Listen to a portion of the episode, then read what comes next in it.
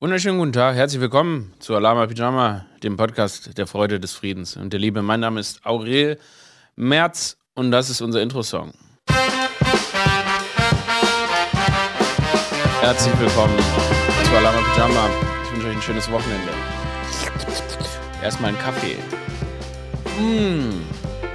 Das schmeckt! Das schmeckt! Das schmeckt dem Bocki. Ich habe so ein Video vor euch hergekommen, ein Video gesehen, wie so eine Frau, die hat so Werbung für Katzenfutter gemacht. Und da hat die gesagt, da, unser Bocki, der hat nicht mehr richtig gegessen und da haben wir dem so ein bisschen von dem guten Futter gegeben und dann hat der Bocki da schon aber richtig geschmeckt. Und jetzt ist der Bocki wieder richtig fit und gesund. Der Bocki. Der Bocki. Unser Kätzle, der Bocki. Ihre Leute geben Katzen. Ey, kam mal jemand, die hat ihre Katze Sonja genannt. Ich hatte auch mal eine Katze, die ist Steffi. Wenn Leute ihren Katzen so Namen geben, wo man so denkt, das muss doch gar nicht sein. So Katzen mit Menschennamen, mit so richtig ehrlichen Menschennamen. Das ist Christian. Stimmt, irgendwie hat mir eine geschrieben auf Social Media, dass sie ihre Katze Christian genannt hat. Why? Ich meine, ich finde aber auch immer, es gibt ja Namen, die gibt man Kindern, weil sie Kinder sind. Also ist schon seltsam, dass es mittlerweile auch 80-jährige Lillys gibt. Weil das ist eigentlich ein Kindername. Und Spitznamen sind ja so dazu gemacht, dass man Kinder, und man wächst ja aus so Spitznamen immer raus. Irgendwann möchte man ja, ne, irgendwann möchte ich auch nicht mehr Aurel sein, dann möchte ich, dass ihr mich bei meinem vollen Namen ansprecht, Manfred. Bei meinem vollen Namen, Manfred Mümmelstick. Aber, weißt du, irgendwann wächst man aus diesen 5 Buchstabennamen, diesen 4 Buchstabennamen raus. Dann heißt es, nee, jetzt bin ich ein richtiger fucking Kerl. Manfred Mümmelstick. Ich hab mal, aber bei so einer Lilly, was soll daraus werden? Lilibert? Das ist nicht. Ich habe mal, das werde ich nie vergessen, das ist irgendwie eine der vielleicht einbrennendsten Erinnerungen meines Lebens, dass ich auf Facebook, wie die jungen Leute sagen, habe ich so einen Test gemacht. Da konnte man früher immer so testen, was ist dein Name? Und ich wollte wissen, was ist mein Stripper-Name? Und dann habe ich so eingegeben, ich heiße Aurel Merz, Manfred Mümmelstick. Und dann hat mir Facebook hat mir dann gesagt, dass mein Stripper-Name, wait for it, Raquel Sugarlick ist. No joke. Mein Strippername ist Raquel Sugarlick. Und ich schwöre, das ist, das ist auf jeden Fall über 17 Jahre her, dass ich diesen Test gemacht habe.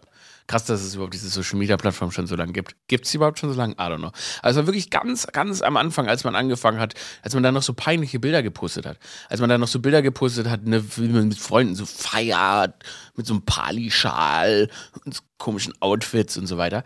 Und da habe ich das gemacht. Und seitdem ist irgendwie in mir drin, ist ganz, ganz tief drin, ist ein bisschen Raquel Sugarlick.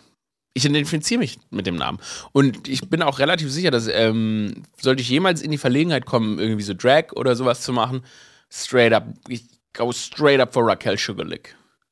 Raquel Sugarlick, das ist der Name bounced. Wenn wir schon an den Anfängen von Facebook und so weiter sind, als ich mich damals auf Facebook angemeldet habe, habe ich gesehen, dass es einen weiteren Aurel Merz gibt. No joke. Damals war ich auch wirklich so 14, 15 und habe gesehen, es gibt den. Und da habe ich dann den gegoogelt und so weiter. Und der war ein DJ aus Nürnberg. Und es hat mich persönlich wirklich wütend gemacht. Ja, aber wirklich, also der Name Aurel, der war jetzt, ne, der kam ja nur so aus dem Römischen vor. Und dann gab es aber diesen Aurel Merz aus Nürnberg. Und dann hat der so coole Auflege-Picks und Soundcloud-Links gepostet. Und ich dachte mir so, Motherfucker, ich will der berühmteste Aurel Merz sein.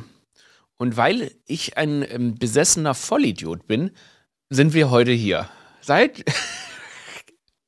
Alles, was ich erreicht habe, habe ich nur erreicht, weil so ein DJ aus Nürnberg auch Aurel Merz hieß. Well, I crushed that guy.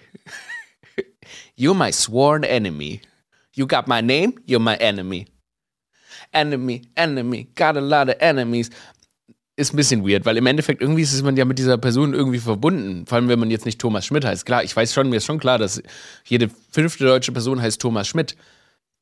Es gibt mehr Thomas Schmidts in deutschen Aufsichtsräten als Frauen. It's not a joke, it's a real statistic.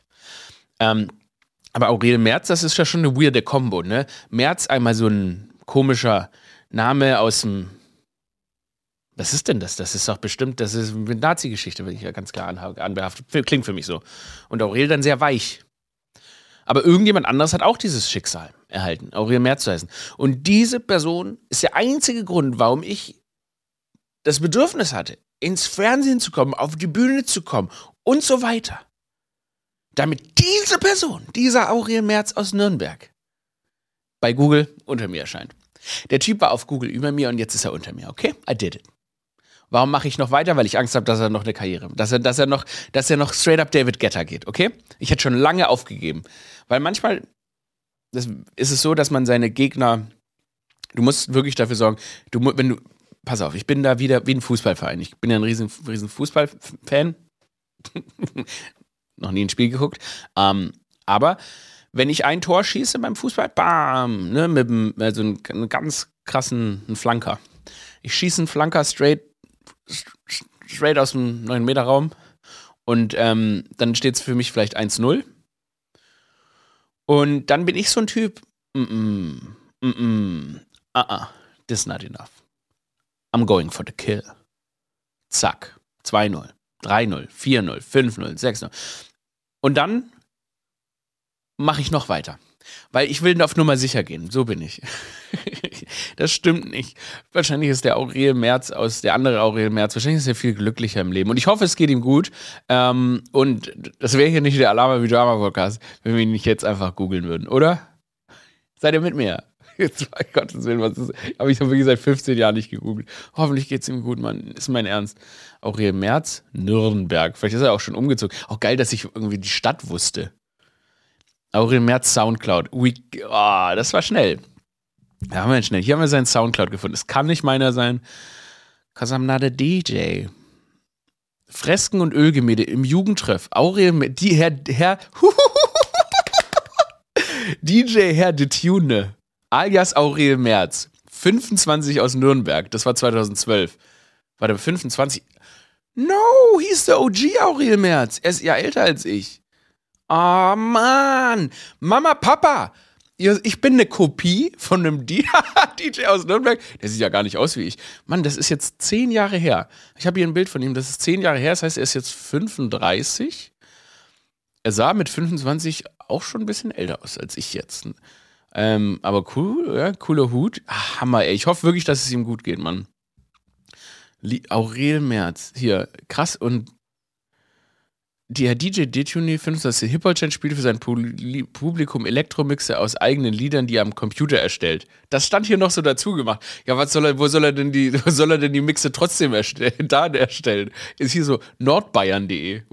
Wo machen denn DJs ihre Mixe, wenn nicht am Computer? Ne? Schön, ich habe einen krassen Remix auf der Klangschale geswitchelt.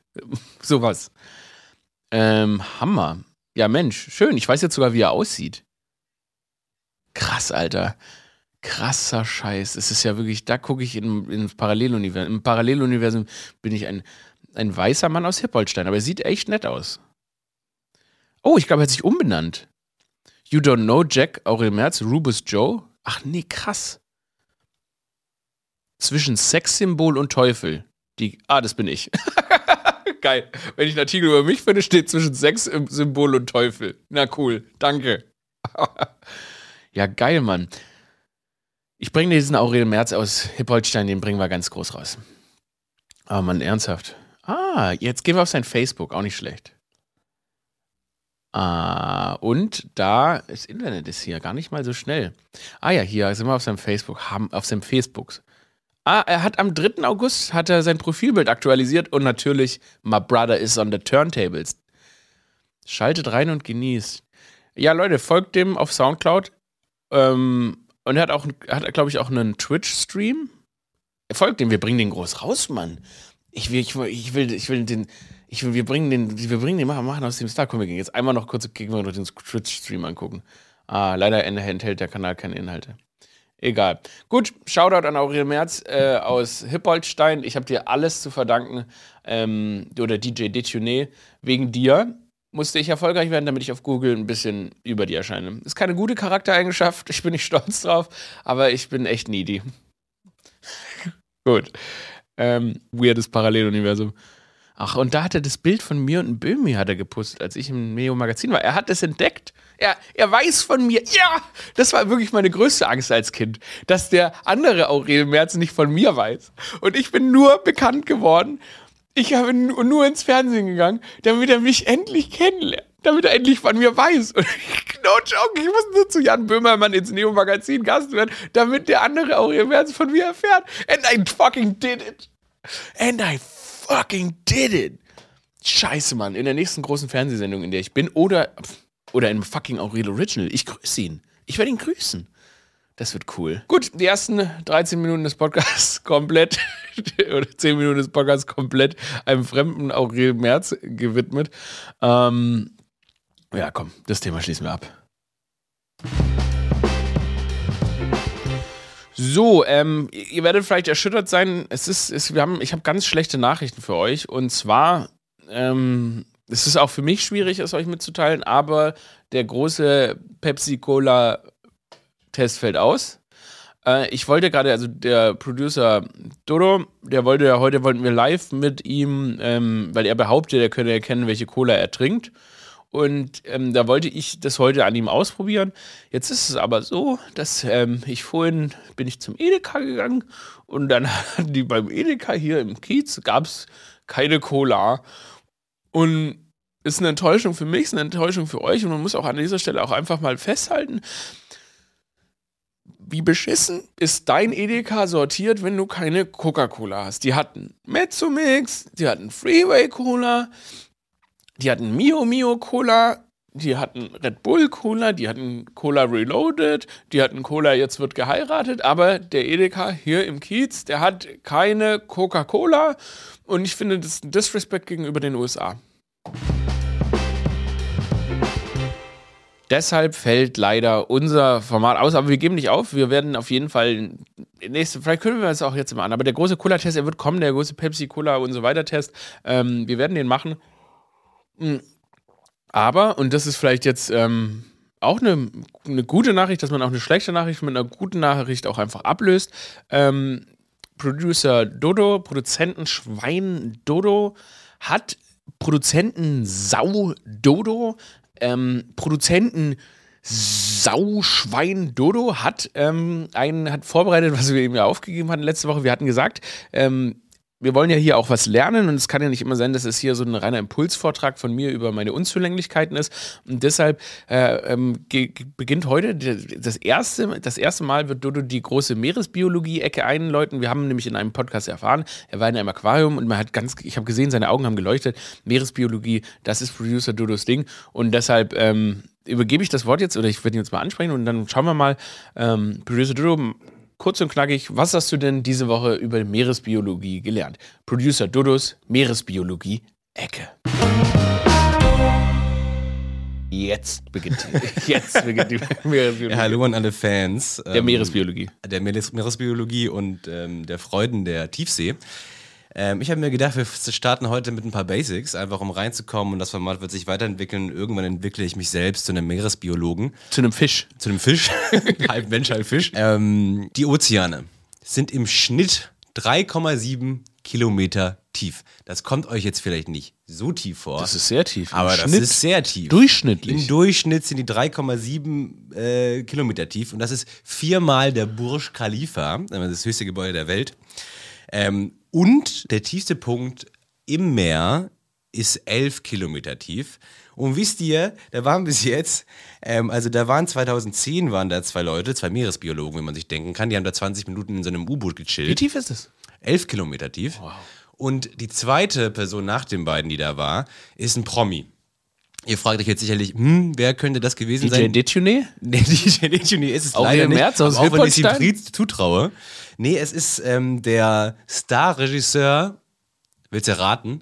Wer aus dieser, also der so Blockbuster-Regisseur? Auf jeden Fall der Typ Michael Bay. Nee, schon hochwertiger. Nicht so trashig. Steven Spielberg. Nee, aber richtige Richtung. Hast du gerade Michael Bay trashig genannt? Ja, es ist James Cameron. James Cameron war 2012 für 3 Stunden in dem U-Boot in 1898 Meter Tiefe. Ich weiß nicht, was er da gemacht hat. Das ist ja schrecklich. Ich schwöre, ich hätte so unfassbare Angst einmal vor dem Wasserdruck und ich würde mich so einsam fühlen, so tief unter der Erde. Fucking creepy. Also ich, will ich nicht machen. Ja, spannend. Ja. Also ich freue mich sehr, dass du dich heute da auch wieder weiterentwickelt hast. Du hast das sehr gut gemacht und ich denke, ich spreche für die ganze Pyjami-Community, wenn ich sage, vielen Dank. Ich habe noch einen Funfact für alle MeeresbiologInnen da draußen. Es liegen, laut Zählungen der UNESCO, liegen etwa 3 Millionen Wracks im Meer. Wirklich? Ja. Das ist doch crazy. Alter, das ist Hammer, weil das klingt nach Schätzen. Genau, das klingt nach Schatzsuche. Und weil ich meine, statistisch gesehen, selbst wenn ja nur in jedem, sage ich mal, 1000. ein Schatz ist, dann sind schon sehr viele Schätze im Meer. Ja. Hammer. Vielleicht nehmen wir euch mal mit auf eine Live-Aufzeichnung im Meer. Ja, mein großer Traum ist ja, dass Alama Pyjama mal, und ich denke, das werden wir auch bald hinbekommen. Also mein Traum ist, dass wir das so auf einem Flugzeugträger machen. Ja, finde ich auch gut. Also Flugzeugträger dann mehr oder machen wir das andersrum? Oder ist Flugzeugträger quasi dann das Ende der Evolution dieses Podcasts? Ja, Flugzeugträger ist das Ende. Also auf dem Flugzeugträger, wir landen alle zusammen mit so Helikoptern. Weißt du, wie als würden wir dann so, wie in so einem Mortal Kombat Fight-Film, stehen wir dann da alle und dann brille ich da so, keiner wird ein Wort verstehen, so vom Podcast oder so, vielleicht mache ich auch Stand-Up oder so, aber es ist halt übelst windig. Wir haben nur so Partykeller-Boxen. Und es ist so auf offener Meer, so alle Leute sind komplett, halten sich fest, viele weinen, weil es schrecklich einfach. Also im Sturm auf einem Flugzeugträger, nicht geschützt, zwischendrin landet einfach ein Jet, der auch extrem laut ist und muss auch starten die ganze Zeit, weil wir können ja keinen eigenen Flugzeugträger leisten, es ist einfach nur sehr laut und ich sage, so Alarme, Alarme! Ey, dazu passend noch zum Abschluss der Meeresbiologie-Ecke. Hat nichts mehr mit Meeresbiologie zu tun. Aber hast du das Video gesehen von der Taube, die auf dem Flugzeugträger ist, während das Flugzeug startet? Die da so rumtapselt und dann immer weiter nach hinten gedrückt wird, dann irgendwann so wegfliegt. Also so ein bisschen sad, der Taube gut? Weiß man nicht. Also ich habe das auf TikTok und Instagram gesehen. Schon hilarious, aber man macht sich natürlich auch direkt Sorgen um die Taube. Unsere Gedanken sind bei der Taube. Vielen Dank. Vielen Dank. War sehr gut. War richtig gut gefallen. Gern. So, wer diese Woche auf Social Media unterwegs war, hat es vielleicht gesehen, Kathi Hummels hat Mental Health. Und viele andere Influencer auch. Und ich habe mich so gefragt, das ist jetzt aber ein vage definiertes Krankheitsbild. Die haben dann so Videos gepostet, ich habe Mental Health, und dann haben sie so Gestiken gemacht, so traurige Gestiken, dass wie sie damit umgehen und so weiter. Und ich verstehe was ihr sagt. Ihr wollt sagen, okay, viele Menschen leiden unter psychischen Problemen, das ist uns allen bewusst. Aber es jetzt einfach nur Mental Health zu nennen, ist erstmal komisch. Und die Krux daraus war, sie wollte natürlich dann mit irgendwie einen Retreat verkaufen. Und ganz am Ende standen dann alle diese Influencer in diesem Betroffenheitsvideo da und haben gesagt, stop it. Das hat mich so komplett verstört zurückgelassen. Also es gibt dieses neue, also die nennen psychische Probleme, nennen sie einfach Mental Health, also sie leiden unter Mental Health und dann am Ende ist der Lösungsansatz Stop it. Und ich möglicherweise unter dem ganzen kapitalistischen Ansatz, sich mit sowas selbst vermarkten zu wollen und in dem Fall von Kathi Hummels auch ihr Produkt vermarkten zu wollen, glaube ich ja noch, dass da vielleicht ein positiver Gedanke dahinter steckt, Awareness zu schaffen, dass auch diese öffentlichen Personen unter psychischen Problemen leiden können. Es ist nur extrem schlecht gemacht. Ich finde es immer ganz, ganz traurig, wenn echte Probleme von Prominenten so behandelt werden, wie als bräuchte es nur ihre bloße Existenz, um sie zu lösen. Und da möchte ich jetzt einmal nochmal wieder daran erinnern, als Gal Gadot und ein paar andere Promis Imagine all the people gegen Corona gesungen haben. Es ist auch ein bisschen wie, wenn wir auf dem Balkon stehen und klatschen. Eure symbolischen Ansätze, wir sehen sie, Aber sie machen uns alle sehr wütend. Sie machen uns alle sehr wütend. Und irgendwie manchmal denke ich mir auch, klar, es ist ja, ich verstehe.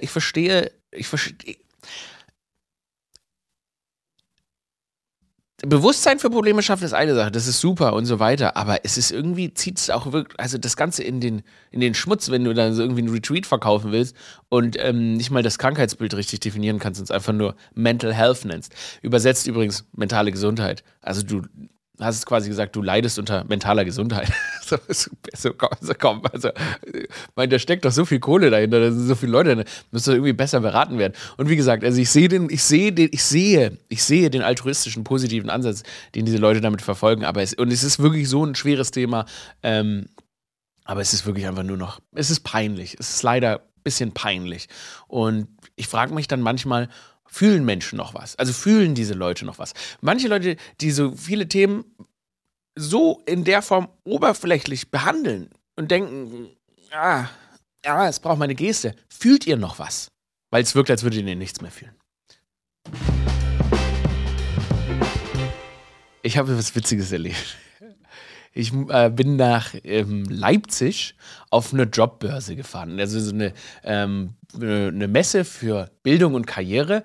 Und da waren total viele Aussteller, weil die suchen natürlich dringend Fachkräfte. Wir haben in Deutschland einen Fachkräftemangel. Und das heißt, viele ArbeitgeberInnen präsentieren sich da, ihre Firmen.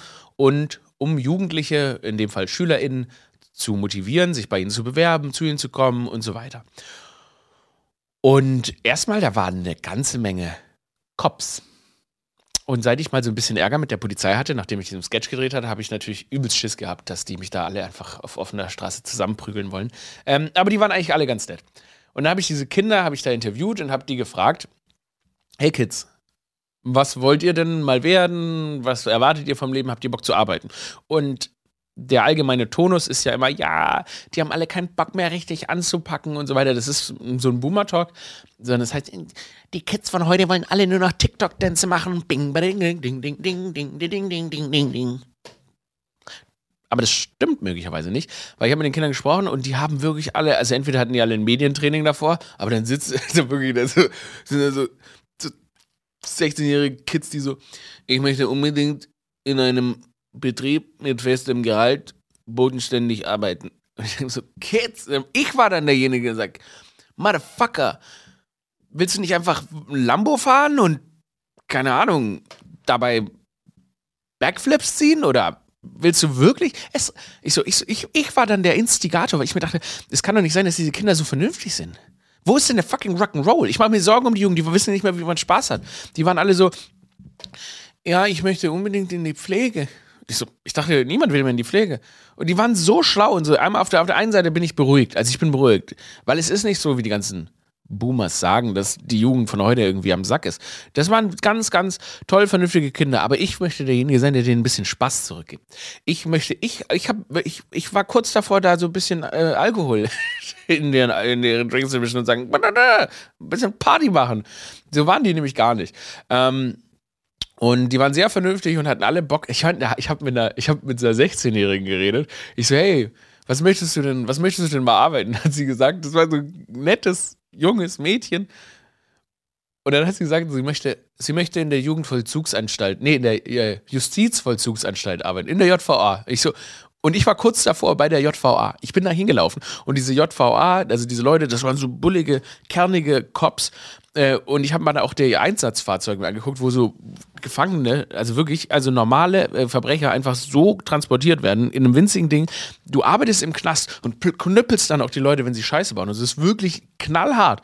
Und 16-jähriges, reizendes Mädchen, weirdes Wort, hat gesagt, sie möchte dann da arbeiten. Ich so, okay, warum? Ja, da kriegt man ein bodenständiges Gehalt. Okay. Die Jugend von heute ist, ich sag mal, weird. Was ist aus hinter der Turnhalle einen Jolly wegschlürfen geworden? Was ist bei Kaufland-Clown geworden? Niemand, der in der JVA Früher, ich habe noch nie geklaut, aber ich habe meine MitschülerInnen haben früher immer alle bei Kaufland geklaut, weil ich war mal auf einer Schule, die war neben so einem Kaufland und wirklich, also ich habe nicht geklaut, ist mein Ernst, weil ich meine Mutter die das nie antun wollte, aber White Kids, also White Kids, es klingt doof, aber weiße Kinder, die werden nicht so richtig verdächtig zu klauen, deshalb klauen die, glaube ich, mehr. Und die sind wirklich rüberzukommen und die haben mit einem Selbstverständnis geklaut. Dieses Kaufland, by the way, neben meiner alten Schule, dieses Kaufland hat unter so vielen Dingen gelitten wegen diesen Schülern. Weil wenn eine Schule neben dem Kaufland ist, erstens, es wird die komplette Zeit leer geräumt, also hier eine Müllermilch, da ein Kinderbueno, das wird die ganze, Fruchtkracher, Hitchis, die kamen immer zurück, haben das ganze Kaufland leer geräumt. Und dann ist immer, jeden Tag ist irgendjemand zur Durchsage gegangen und sagt, ich habe meinen kleinen Bruder, den Philipp, verloren, der ist ein bisschen blöd. Und dann muss ich mal so, hallo, kann der kleine Philipp bitte zur Durchsage kommen? Haha, es gibt den kleinen Philipp gar nicht. Können Sie bitte meinen Bruder Jarak ausrufen? Ich schwöre, ein Kumpel von mir ist zur Kasse am Kaufland gegangen und hat gesagt, können Sie bitte den Jarak ausrufen, ich habe den verloren. Und dann hat die gesagt, kann bitte der Jarak kommen an die Kasse? Und ihr wisst, was Jarak heißt. Und sowas ist die ganze Zeit passiert. Deshalb nie einen Kaufland neben der Schule öffnen. Aber darauf wollte ich nicht raus. Ich wollte, was wollte ich machen? Wo war ich mit der Geschichte? Kinder. Ah ja, genau, die Kinder, sorry, danke. Ja. Die Kinder sind zu vernünftig. Die müssen mal wieder Spaß haben lernen. Aber was mich dann doch erleichtert hat, ist, später kam, das war so krass. Dann stand ich da auf dieser Messe. Messen sind ja eh wahnsinnig hässlich. Alles grau und so. Habe ich gesagt, dass wir da gedreht haben? Ich hoffe, dass ich nicht einfach so auf eine Messe gehe. Ey, als ich zu Hause in Berlin aufgewacht bin, habe ich gesagt, okay, ich gehe nach Leipzig auf eine Bildungs- und Karrieremesse, wo viele Auszubildende sind, aber auch viele AusbilderInnen und so weiter. Und dann habe ich mir gedacht, ich muss irgendwie bodenständig aussehen. Es war so ein komischer Gedanke, den man manchmal hat, weil manchmal habe ich das Gefühl, dass wenn ich auf so handwerkliche Menschen, also auf einfach Menschen, die wirklich einfach so gute Deutsche treffe, habe ich immer das Gefühl, ich werde nicht so richtig akzeptiert. Das hängt bestimmt irgendwo in der Kindheit.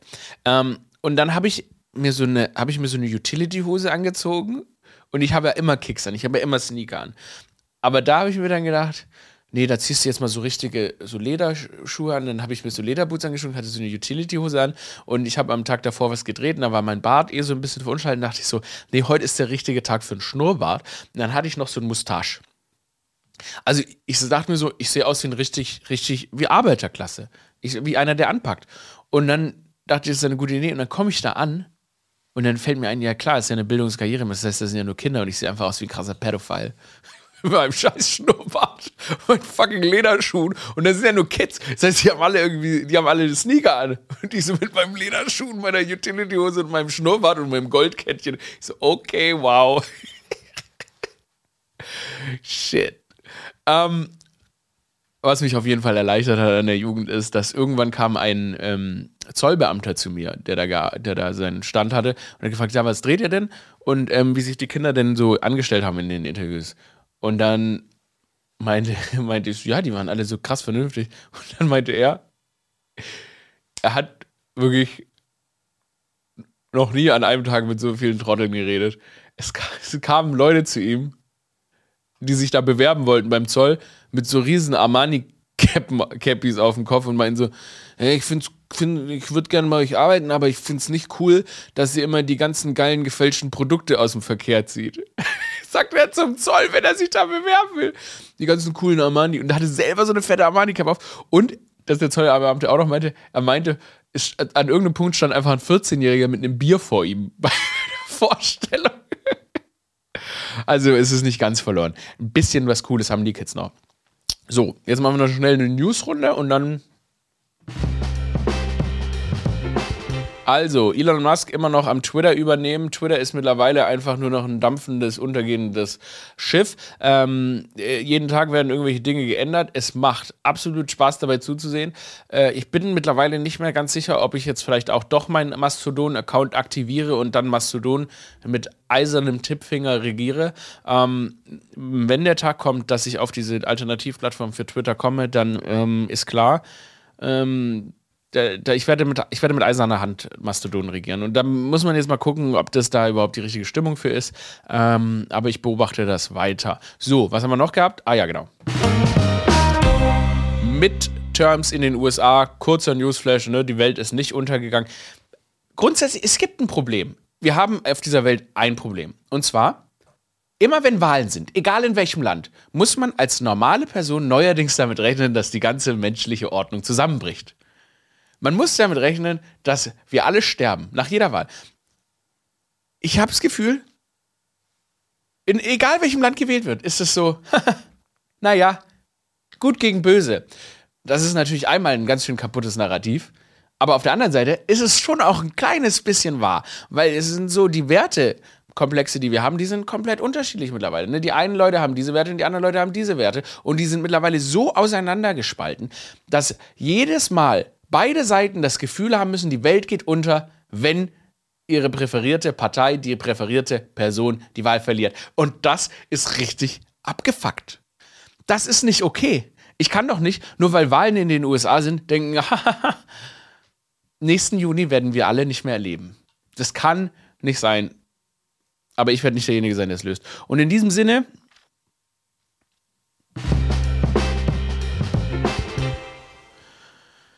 wie oft drücke ich eigentlich noch den falschen Button? In diesem Sinne, das war er wieder, der große Alama-Pyjama-Podcast. Ich hoffe, ihr seid auf dem Walk of Pride. Ich hoffe, ihr habt einfach Walk of Power. Walk of Pride habe ich nochmal überlegt. Wir nennen es ab jetzt Walk of Power, weil egal in welcher Lebenslage wir laufen, in welcher Lebenslage wir uns bewegen, wo wir Alama-Pyjamis hinlaufen, we bring the power. We bring the power. You bring the power, you bring the power, you bring the power, you bring the power, you bring the power. Und auch du, die oder der, der gerade an der Bushaltestelle von seinem One-Night-Stand nach Hause geht. I love you all. Aurel out, abonniert den Podcast, lasst eine schöne Bewertung da. Grüßt eure FreundInnen von mir. Ciao.